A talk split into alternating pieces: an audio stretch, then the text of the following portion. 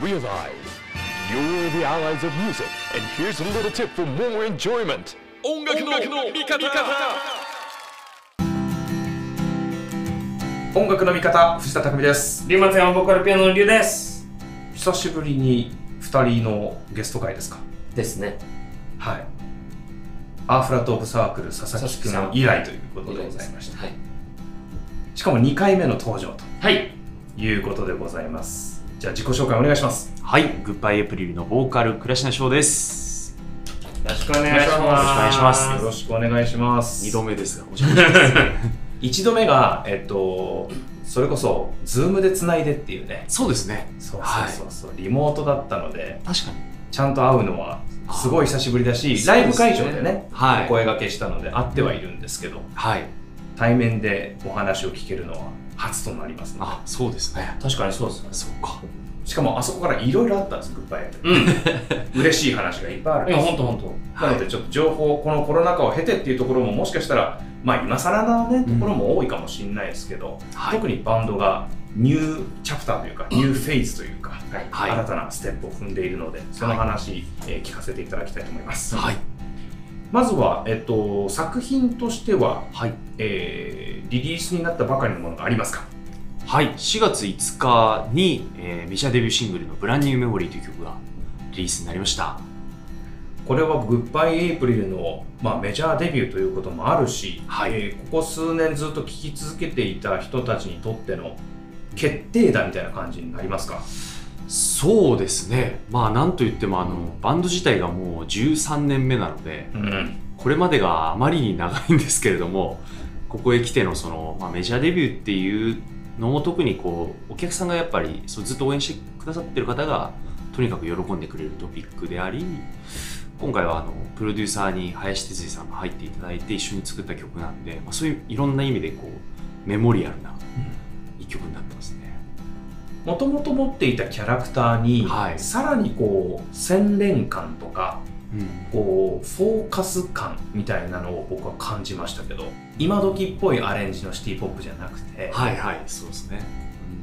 なんかこうポスターとかタペストリーとかの絵柄すらも出てきそうな そうですね。うん確かに確かに。古いビートルにあのサーフボード積んでみたいな。はい。結構ねブランニューニューメモリーのミュージックビデオもそんな感じだ。ったまさにこうあの本当に80年代の実際の車、うん。ラランドクルーザーの僕が運転してそこにラジカセがアイテムとして出てきたりとか。ラジカセ出てますねラジカセって言わないですよ。今死後かもしれない。確かにね。そういうところでの今までグッバイエイプリルが紡ぎ出してきたものに、はい。さらにこのフォーカスがうん。この時代とか、うん。このエッセンスみたいなのが特に際立ったかなと思ってるんですよ。はいはい。その辺の自分たちのグッバイエイプリルとしての意識みたいなのはどういうものがあったんですか？そもそも林さんにお願いするっていう、はいはいはい。まあそもそも2000それこそ前回出させていただいたタイミングが2020年の、まあ、ちょうど今ぐらいだったんですけど、うんなんかこう連続配信リリースを切り出して、まあ、ちょうどコロナ禍に入ったタイミングでその辺からこうサウンドを 80s に 80s 志向にしようっていうのがあって、うんそれまではどっちかっていうと、まあ、ニューミュージックがルーツなんですごくこうオーセンティックなポップスをしたいっていう感じでずっとやってきたんですけど2020年以降はそこにこう 80s サウンドっていうものをしっかりこう基軸として自分たちで取り入れたタイミングだったんですよね。でまあそうするとおのずとシティ・ポップという、まあ、このリバイバルしてる界隈ともリンクしてきて、っていう流れでここ23年作品を自分たちで作っていたんですけど逆にその、えっと去年「スイング・イン・ザ・ダーク」ってアルバムを作って出してからはまあもうある程度そのシティ・ポップとのリンクみたいなところは自分たち的には結構もうやったなっていうか、でちょっと違うところ次のところに行きたいなと思ってたタイミングだったんですけどで去年の夏ぐらいにその、まあ、メジャーデビューのお話と一緒にセットで林さんプロデュースっていうお話をいただいて。なるほどね。僕らはもうあのめちゃくちゃ影響を受けてるんで、うん。これまでの曲の中にももうめちゃくちゃ林さんイズムみたいな曲とかうん。結構あるんですけど、だからまさかそのご本人とつながれて一緒に作品作りができるっていうのは僕らはなんていうか自分から自分たちがこう発信したわけではなく舞い込んできたというか、まあ、それもなんか必然なのかもしれないですけどそういうお話をいただいた時にあもう一度ちゃんとそういうあの80年代ど真ん中じゃないですけどこうシティ・ポップっていう枠組みの中でもよりこうコアなあの本当に当時のリアルタイム世代の人が聞いても、うん懐かしさも感じるしこれこれだよねみたいなうん。ものは自分たちもこれまでもやってきてるから馴染みもあるし今一度そこにチャレンジすることが、まあ、林さんとのタッグで僕らがやるべきことかなと思って、まあ、この曲に向かっていったという感じですかね。ちょっと一つ気になったんですけど、うん。結構これってさインタビューで聞かれてると思うから、結構話してると思うんだけどむしろ今気になったのがこのうん「スイング・イン・ダ・ダーク」をやってシティ・ポップ一回違うモードになろうってなった時のモードを考えてたモードってああるああ具体的にはソウルミュージックにもっとあ振り切もっちゃおうっていうあ。っていうのがあって、まあやっぱソウルとシティ・ポップのその界隈は結構混ざってるから、ね。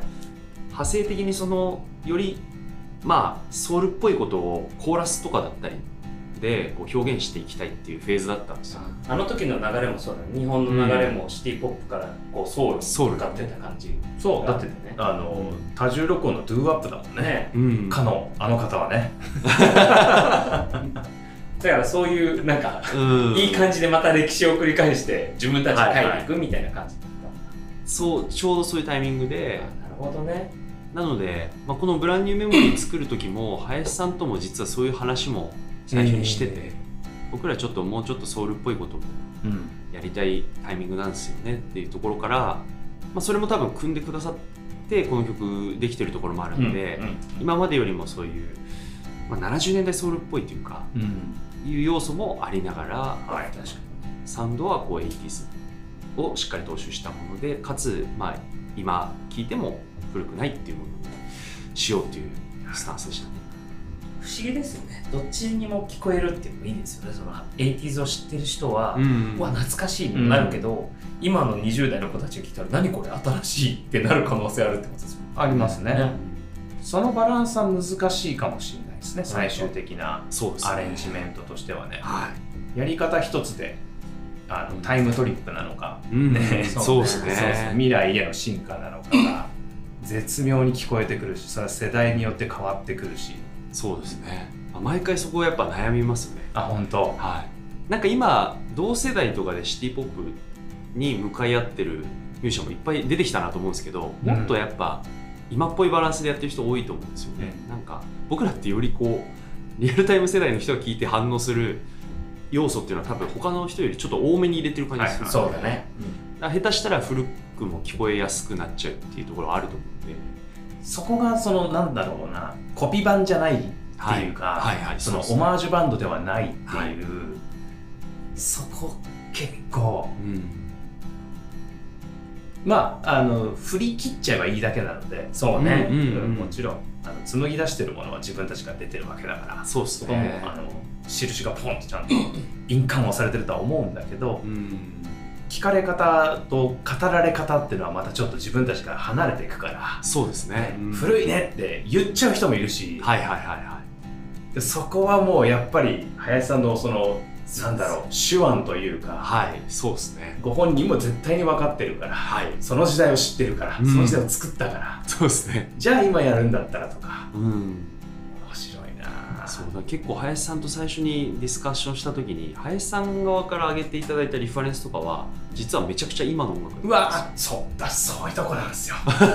そうだからやっぱりすごい人ってそうんすごい人って今も研究してるい。や本そ当にゴリゴリで実はそのピンクの曲だったりとかお去年リリースになってる曲だったりとおか1975の去年リリースになってる曲だったりがあしかも大役なんだね。がリファレンスなんですよ。う はいはいはいはい。でそこからスタートして実はだからこの「ブランニューメモリー」もよく聴いていくとリズムセクションはそのピンクの曲っぽかったりとかうん。いろいろ混ざってるんうでそこがあの実はこう紐解いていくと両方あって面白いんじゃないかなそれですよ。いやでももうすごい作曲家の人た今の音楽にすごい敏感なんですよ。むし本当ねそれは思いましたよ。あと聞くだけで分かっちゃうからね。うん。確かに1975は今そのリバイバルしてるんですよ。サウンド的に昔のサウンドを今の。そがね。うん。そう今のサウンドにリアレンジしてるとか。ピンクもそう。そうだよね、昔のサウンド今のサウンドにしてるみたいなかっこよさあるうん。そこ出してくるすごいっすよね 俺は BGM として聞いちゃうからそう学びが一切ないんだけどそうっすよね。いやわかりますよ。これなんですよね。伝わりづらいのかもしれないけれども、やっぱり時代を築いてた人たちっていうのはもうとにかくあらゆる解像度が高い。しかも70年代80年代90年代って、はい。この3つでデジタルでものすごい変化があったから、うん。これあの達郎さんの話聞くとすっごいよくわかるはいはいはい。うん。はい Pro Tools どうなんだい？コンソールあの音を調整するね。コンソール一つにもやっぱこだわってレコーディングしてる人たちの技術革新と、うん。そこからどの音が出てくるのかどんな音の粒がうん。この時代の変化によって出てくるかで、うん。多分ジャンルみたいなのももう超越して何か決定されてしまうベースができちゃうみたいな、そうですね。そこすらも影響を受けてるから、知らないでいられないっていうのもまあ一つ多分この時代の人たちはあったんでしょう。はいはい。はいクリックがなかった時代からうん。合わせて演奏していくみたいな。そうですね。全部をリアルタイムで経験してますからね。で多分通らずに7 5 6年からはい。クリックっていう概念が出てきてみたいな、うん。これあのアナログレコードをきあの収集していく人とヒップホップのサンプリングをする人が、うん。うん。たまにクレバがよく言ってたんだけどはい。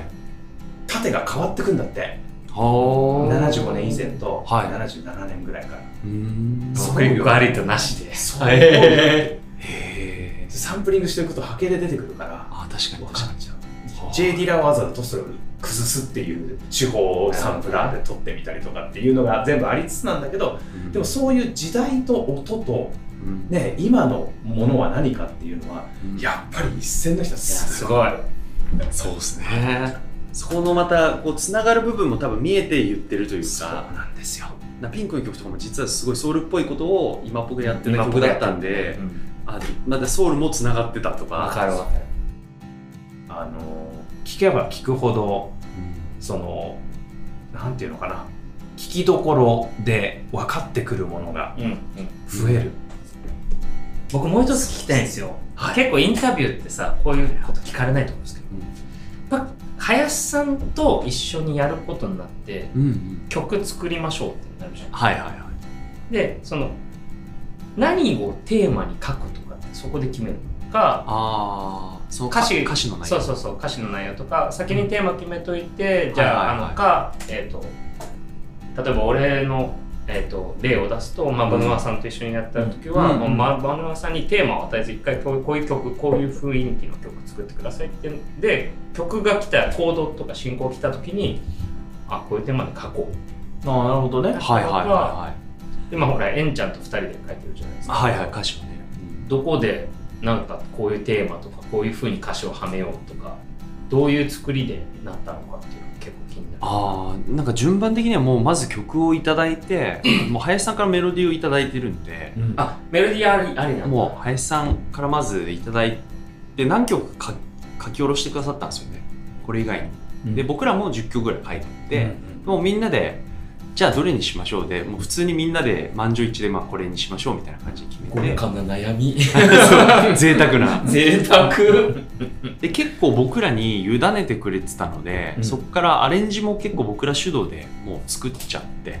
で歌詞も一回僕らで書いたんですよ、う。んもう一旦。だ何のテーマもなくメロディーからこう自分たちで紐解いて当てはまる言葉でこうまずまあこう基礎となる歌詞を書いてそこから林さんとこうディスカッションして細かいところを詰めていったので、まあ、ブランニューメモリーっていうその相反するうん。新しいけど思い出っていうのが、まあ僕がこうなんかソウルミュージック聴いてる時に思いついて、うんうん。あこれがハマりそうだなっていうところから逆にタイトルから歌詞をもう自分たちでこう書いてそれを林さんと一緒にこう詰めたっていう、うん、段階でしたね。ぱりそういうの気になるんですよ。誰かとコラボするときにどっちかが主導になってどういう風なテーマとかあるじゃないですか。はい。結構難しいんですよ。人によって様々かもね。やり方がね全然違いますよね。だ詩曲のそのバランスもねはい。書いたっていうところになると、うんうん。そのプロセスがうんあってこそのってのはあるし、そうです。逆に詩を書いてもらうで、はい。曲を当てるみたいなパターンだと、うんうんうん。またちょっとね明確なテーマはもう文字に浮き出てるみたいなそうですね。ものもあるし。じゃあそれをアレンジするとなるとさらにそのテーマによって使うね、上乗せの楽器が変わってったらまたガラッと違うし。そうですね。で逆になんか自分たちの元ネタがあるから、うん。それをブラッシュアップしてほしい。要するにアレンジメントに近いプロデュースっていうのもあるかもしれないし、はい。あうん上乗せをだけそうそうを弾き語りしかないんで、じゃないけどさ、はい。シンガーソングライターにプロデュースってことになるとじゃあイントロピアノ入れてみようかみたいな話になってくると、うん。ちょっとアレンジャーに近いプロはいデュはいはいースだったりとかっていうのもあるし、メンメンタルコーチ的なところもあるし。そういうプロデュースもあるし、そうですね。ね、01でプロデュースっていうパターンもあるし、うん。林さんでも本当にあのバンドをプロデュースってあんまり実はやられてなかったみたいなんで。へでそこが結構多分林さん的にも結構新鮮に感じていただいたみたいで、うん。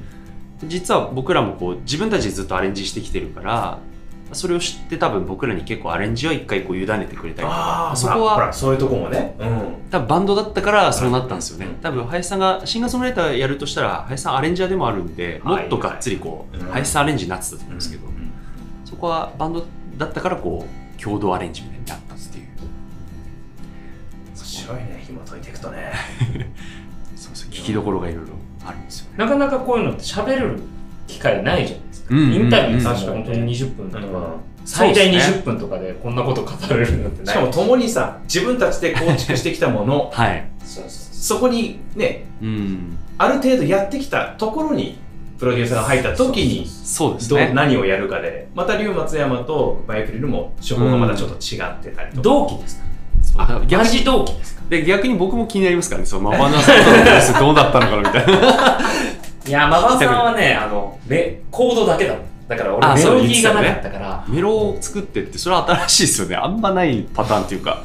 でもなんとなくコードからあこれ行くって分かるじゃん。あのサビ行くって。はいはいはいああなるはほど。あこれ B メロだ。うんうん。かそういうのを自分で逆算していくしかなかったので、はいはいはいはい。しかもあの語らずなんであこれできました。みたいなでここあそこに例えばなんか ABC とかじゃなくて。イメージとかもうもう聞いて悟ってくれってこと？要するにこんな風なのをイメージしてっていうそのなんなんていうの？一応あるじゃん。なんか渡す時にさ、いはいはいはい、えー譜面じゃないけど。このつもりで書きましたじゃないけどいやもうあの LINE でデータが送られてだけこれです。全問答じゃない。いやでもそれはそれでやっぱりなんか会話してるような感じで、うん。あの音楽で、うーん。なんかミュージシャンって何のヒントだ？でもそういう意味で言うとプロデュースだけど合作っていうところは僕らも同じそそうういう意味では近いですよね、えー作り方もね。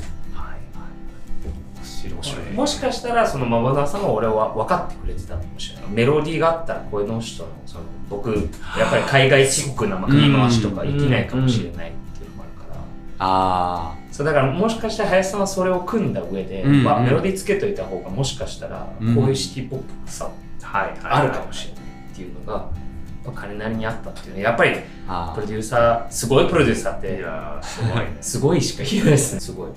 じゃあ一方で、はい。あのある意味もうエバーグリーンで常に、なんていうのかな CM に使われたりだとか、はい。歌い継がれたりとかカバーされたりっていうことでこのニューミュージック以降のたくさんの豊富な音楽たちはうん。なんか流行ったり廃れたりって逆にない気もする。時代によって切り取られるから、80年代と90年代でまた変わってくるのかもしれないけどはい。いつだってなんかこの界隈の人たちの音楽ってうん。ずっと聞かれてる感じ。で要するにラジオで流れたりだとか、はいはいはい。テレビに出てきたりだとか、うんうん。一方で世の中的な部分でのそのブラックミュージックベースの洗練された流れ。変なはい話それこそピンク1975、例えばデュアリバはディスコに今正気を見出してるんで、はいはいミニはなミニマルな音遣いだけれども、いうんそのエレクトロニカ以降の EDM 以降のうん。ヒップホップ以降の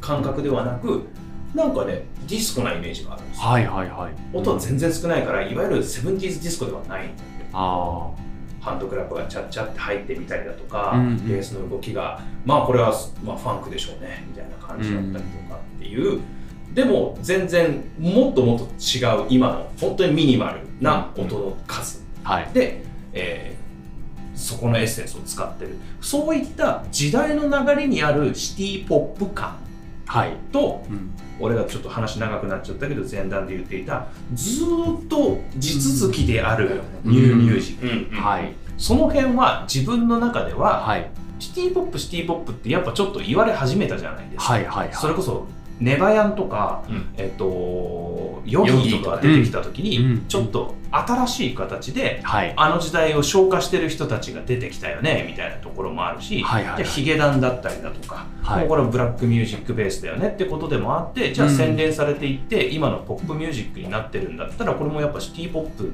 の一端を担ってると言っても過言ではないスストレートではないけど。はい、うんその辺のバランス感覚ってやってなんか今度はじゃあ今の世代の当事者だと思うから聞くんはいだけど、はい。それどうなんですか今？あー どうなんですか？質問だなどうなんですか？いやえーわかりますよ聞きたいのは。全然わかる全然わかんない。あのこここボツかなと思いながら喋りながら今いや俺が方向性を失ってんだけどなんか今のシティポップって言われてるシティポップって今一つも射抜いてねえなと思ってるのね。ああーはいはいはいはいそれはシティポップって言われてるだけで。そうそうそう、うんうん。だから Yogeeもシティポップで言われたしあの時はい、うん。言われてまししたね。ドそうですね。頭でね思ってもないでしょうね本人そう。はいはいはい。でも聞くとなんとなくその Seventies のフォークからうん。はっぴいえんどになりつつあるところの、うん。なんか歌い回しちね、声の深いところで歌ってる感じとかもそういう感じあるよねみたいな、はい。でもあのシティポップって言わざるを得なかったんですよ。言葉がねえから。ないからですよね、うん。ニューとかでそれ以降あのフィリーソウル的なストリングスを入れたりとか、はい。でもそんなのあの真心ブラザーズがやってたし、うん。サマーヌードで、うん。うんみたいな。うんずーっと誰か絶対やってんのよここで。はいはいはい。そうですね。一方でこの今こう使われているこのあシティポップやっぱ来てるよねのあのうん。やんわりとしたそのうん。芯アーティストがじゃないよ。アーティストがじゃないよ。言う俺らがねうん。芯食ってない感じうん。うん。うん。はいすごいわかりますでもこれは僕すごい長くなっちゃうかもしれないですけどもせっかくだからねいや俺の説明でも十分ね長すぎてやめようかなと思ってん。だけどいやでもこういうの語らないとこういうの意味ないん。ですってそれ別にねディスってるわけでもなくて、はいわかりますよ俺自身がとっちらかってる感はまあ逆にこれまるっと使ってもらえれば分かってくれると思うん。だけど、何なんだろう要するに捉えどころが今なくてはいはいすごいこれがシティポップだっていう感じでもなくてはい。これがシティポップですって言ってるわけでもみんななくてそうですね。なのにやんわりとちょっと軽めのこうギターのカッティングを入れたアレンジがはい。ロックバンドの中に入ってくる。全然悪いことじゃなくて、うん。ってことは多分はい。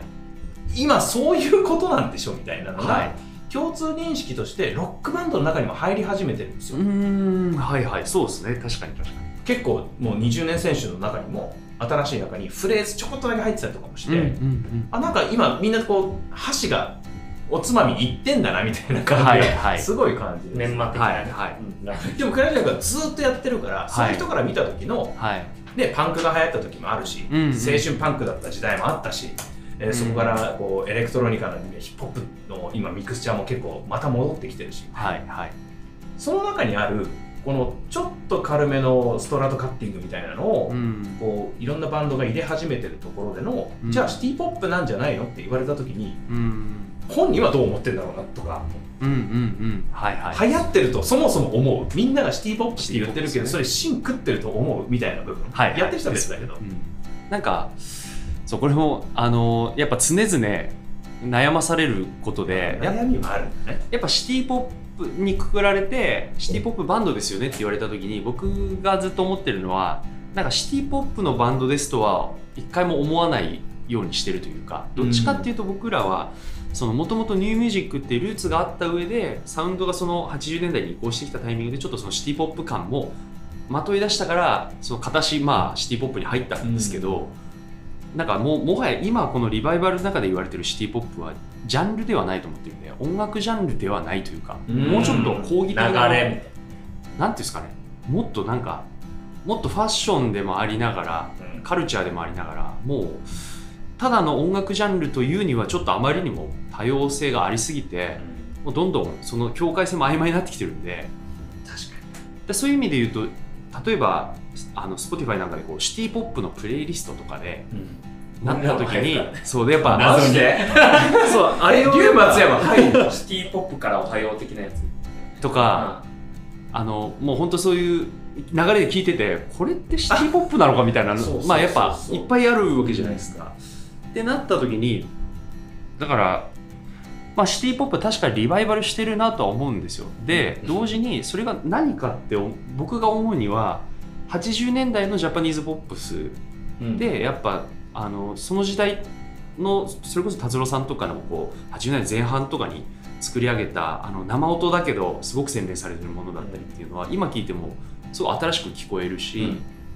それがなんていうのかな、まあ、シティ・ポップの一番本質だとは思ってるんですけどそこが海外的にもリバイバルしてるっていうのは絶対事実であって、うん。ただ今国内で言われてるそのシティ・ポップムーブメントの、まあ、本当に半分以上は僕もその芯食ったシティ・ポップっていうものとはまた違う別の何かになってるとは思ってるので、だから逆に僕らもシティ・ポップっていうワードを追いかけないようにはしてるんですよね、そこ行くとなんか見失っちゃいそうだから,、はいはいはいは僕らあくまで、えーとそのまあ、さっきその藤田さんおっしゃってたこの2つあるっていうかその前段で言ってたオーセンティックでい本当に普遍的な音楽としてもやっぱシティ・ポップ当時のそれ 80s の音楽って絶対いっぱいあるはずなんで僕らはあくまでずっとそれをやりたかったんですっていうバンドでいたいっていうかもともとそこを目指してたんでだからファッションとしてシティ・ポップをやることは絶対ないんですよね。はいはいはい。普遍的な音楽というビジョンの中でたまたまシティ・ポップ的なサウンドうん。をやる今フェーズなだけで、はいはいはいはい。ずっと普遍的な音楽を作るのが目標ですっていうのは変わんないんですよね。本当に思う。それをシティポップで固められ固められちゃったというか僕らがそう龍松山ですらいやっていう。か これすごいよね。まあ、ぼ僕らですらっていうかあのいやまあさっき言ったヨギとか、うん。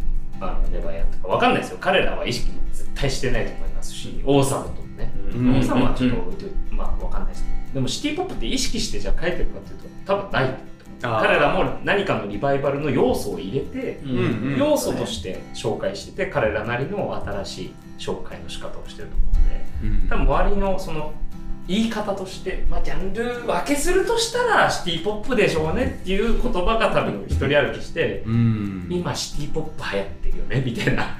意味わかんない。あのこれシティ・ポップなのかなっていう人たちもいるじゃないですかやっぱり。はい。やっぱり僕らは聞いてるから分かるし、そのうん。シティ・ポップを知ってる人は分かると思うんですけれども知らない人からしたらこれがシティ・ポップなんですよっていうふうになっちゃうから難しいよね。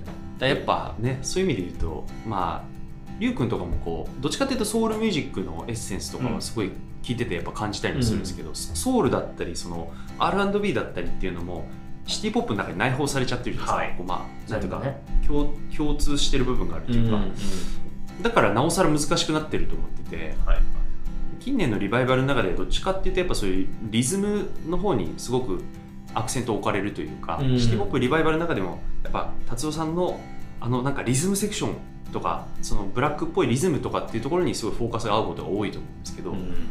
どっちかというと僕はその 80s のああいうシティ・ポップと言われる当時の音楽にしてもその乗っかってる日本的なメロディーっていうところがうん。一番大僕にとっては大事な要素なんで、はそうねそこはなんか自分がもともとシティ・ポップ流行る以前から、まあ、このバンド組んだ当初からやろうと思ってたことだったんで、僕らにとってはリズムというよりはメロディーっていうか、うん。旋律としてのシティ・ポップっていうところもやっぱちゃんとフォーカスしていたいっていうのがあるんで、まあ、そのなんか両方が合わさってるのがシティ・ポップだからこそなんかシティ・ポップって何って言われるとすごく今難しいんですよね。ね。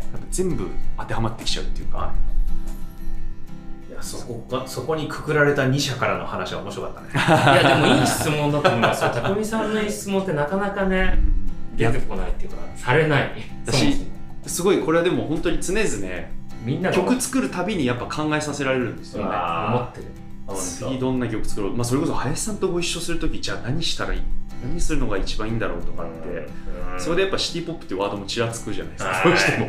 やちらつかないわけないもんね。どころじゃないよね。もうシティ・ポップのど真ん中の人。人真ん中それは舵取りの舵じゃなかったんですね。吹いてる風かもしれないですけど、うん。それを受けて進むなら進むし。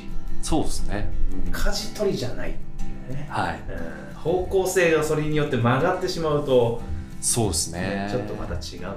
うん。確かそうなんに J-POP の中でもそうですよね。ポップスって言われてるそのもともとフォークのうんうん。ジャパニーズフォークっていう流れがこの J-POP っていううん。今のメロディーラインに来てるから、うん。それもあってんのなんかそれを J-POP かフォークだとかって言ってるみたいなことでマシティポップもなノンジャンルみたいなことでうん。まあ全部そうだね。マシティポップであり全部が J-POP である。うん。境目がないですからね。ね。広くなってきた。そうですね。やっなんかぱもう林さんとやるにしてもこうシティポップやりましょうで終わっちゃダメだなっていうのがあったので、ソウルミュージックを取り入れてやりたいですとかってやっぱそこが大事だったと思うんですよね、結果林さんが携わってくれた作品だからもう自然とシティポップの80年代のムードだったりっていうのは勝手に出るはずだったのでそういう意味では「ブランニューメモリー」っていう曲もそういう曲になってると思うんですけどね。確かに。カバーもねトランシーテインさんこれがまたすげえいいんだ。これ結構自信作なんですよ。これいいんですよ。これは結構現代アレンジってやつですね、そうですね。割と。まあそもそもこの曲を選んだんだみたいな。うん。結構林さんにもお驚かれて、はい。むしろそこを褒めていただいて そこ来たかみたいな感じで。来たかっていう感じだったんですごい嬉しかったですけどね多分本人も嬉しいんじゃないですか、うん。それ来たかっていう。ねね聞いてんなっていうね、やっぱね杉山清隆のオメガトライブのシングル曲ではないんで、はい。アルバムの B 面の1曲目っていうその絶妙なとこなん当ですけど。時なんて本当にその明暗が分かれる。ね。はい、A 面 B 面のやつですからね。う。ん。でラジオだったらもうとりあえず A 面しかかかんねえから、そうですよね。もう純粋に僕はそのオメガのファーストの中でこの曲がすごい好きだったんで、うん。これを、まあ、ちょっとブギー調のアレンジでやってみたいっていう着想があったんで、まあ、これやるなら今しかないなっていうことでカバーして。すげえいいんすよ。いやこれで初めて知る人も多いと思うよ、うんうんうん。杉山清隆さんのことは知知ってるし、うんあの名前の表記は大体あれですしヒット曲は知ってるけどっていう人にとっての新しい発見だと。うん、そうですね。本当にオリジナルとまたこう聴き比べていただいて、あのすごい面白いと思うんで。でもグッバイエイプレルだと思って聞いてもらえるんじゃないかって思っちゃうけどね。ちょっと誤解を恐れず言うなら。ああそれもでも嬉しいですね、だから結構今回そのブランニューメモリーとトランジット・イン・サマー出してあの本当に多かったのはやっぱリアルタイムあの80年代青春時代過ごしたおじさまたちとか、はい。林さんドンピシャ世代の人たちがすごい反応してくれて。そりゃそうでしょ。もう反応しますよ。いやまずはそうでしょ、でやっぱでもそれの中でその声がうんぽいっていうのが結構あったんですよ。ああそれは意識無意識わかんないけど。はい、それがなんかあのもちろんアレンジとかでその踏襲してる部分も大きいんでうん反応してもらえる部分もあると思うんですけど、僕声もちょっと80年代っぽいっていうかあ実は多分そうなんですよね。だからそうね。自分たちカラーに自然にできてるんですけどここれ多分声が違ったらまた全然違うのかなって思って、俺歌ったら絶対違うこれさ歌い方も時代によって違ってない ?90 年代って結構張ってるバンドみたいなのも多かったし。はいはいはい。90年代はパパキッとしてますよね。そうそうそうそう。それはレコーディングとかのマイクとかもまああるのかもしれないけど7080年代はメロディーも含めてたいたゆらうというか。あそうですね。ね。こう伸びやかですよね、ん。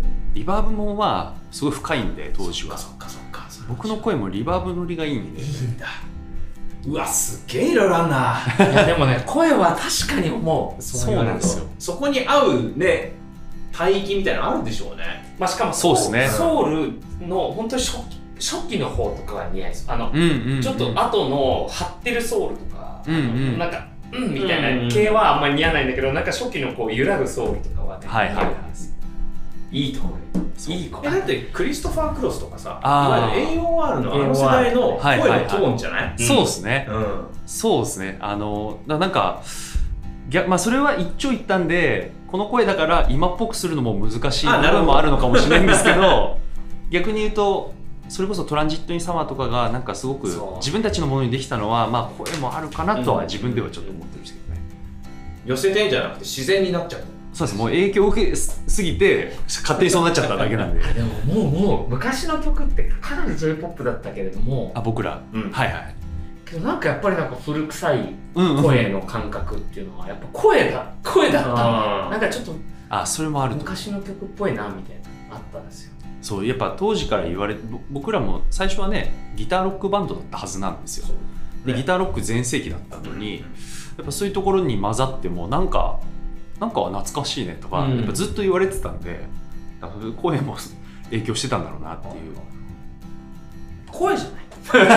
まあ結果そういうことだった。四つ打ちギターロックに乗ってもいなんかその当時の今っぽさになんなかった声なんですよね多分。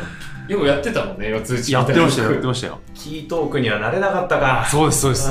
あの感じは出せなかったんですよ逆に言うとモンスターダンサー歌えなかったか。歌えないですね。一時期頑張ってたけどね。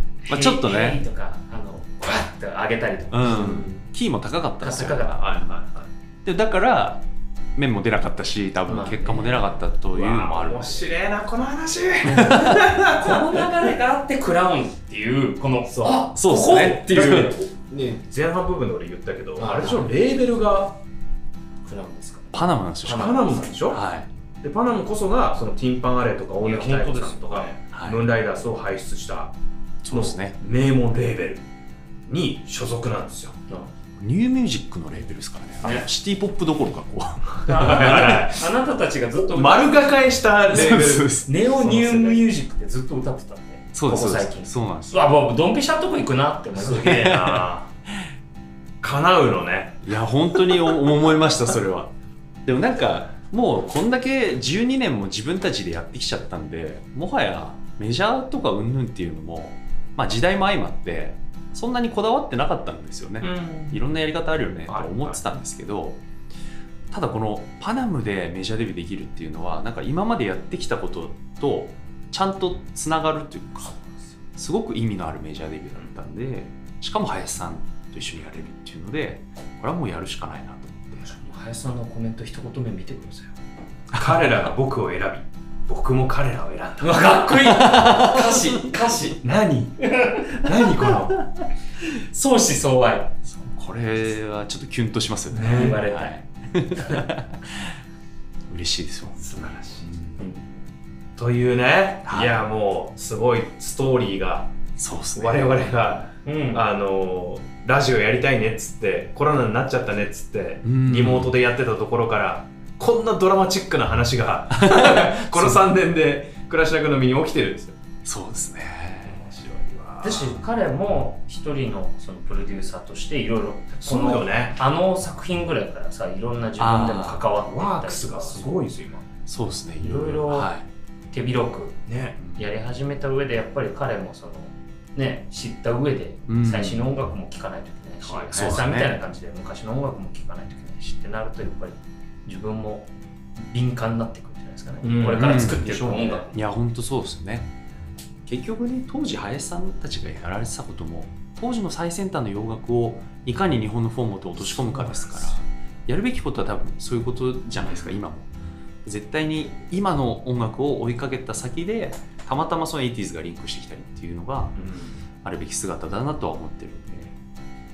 そう思いたい。だって本質を見失わなければあとはもうだってうん。どう味付けするかだから、はい。美味しい食材と美味しい調理法がしっかりしてうん。